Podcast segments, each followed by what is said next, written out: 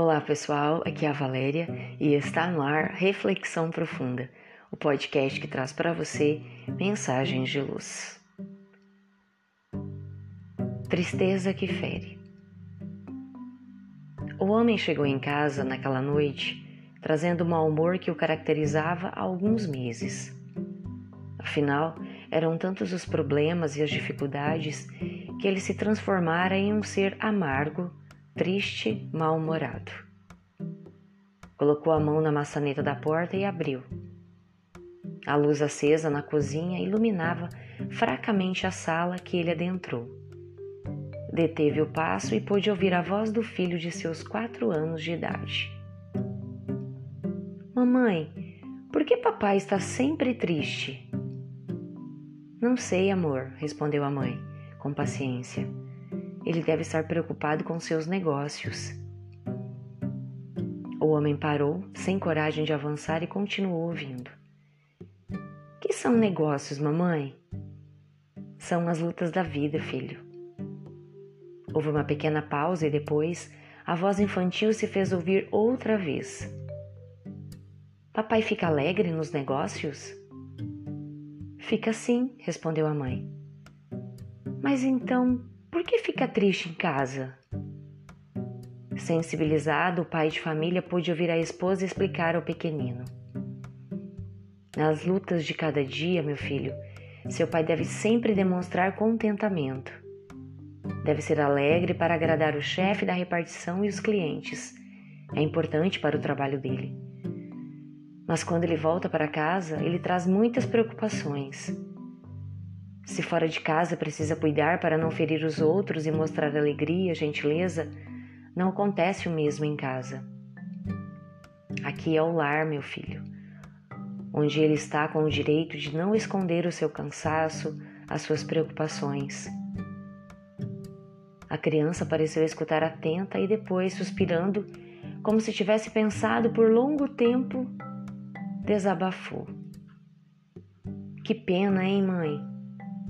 Eu gostaria tanto de ter um pai feliz, ao menos de vez em quando. Gostaria que ele chegasse em casa e me pegasse no colo, brincasse comigo, sorrisse para mim. Eu gostaria tanto.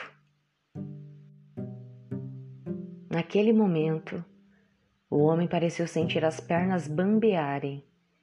Um líquido estranho lhe escorreu dos olhos e ele se descobriu chorando. Meu Deus, pensou, como estou maltratando a minha família. E ainda emocionado, irrompeu pela cozinha, abriu os braços, correu para o filho e o abraçou forte. Filho, vamos brincar? Foi o que perguntou. Não há quem não tenha problemas, lutas e dificuldades. Compete, no entanto, saber administrá-las de forma que elas não se tornem um fantasma de tristeza, um motivo de autocompaixão. Mesmo porque ninguém tem somente coisas ruins em sua vida.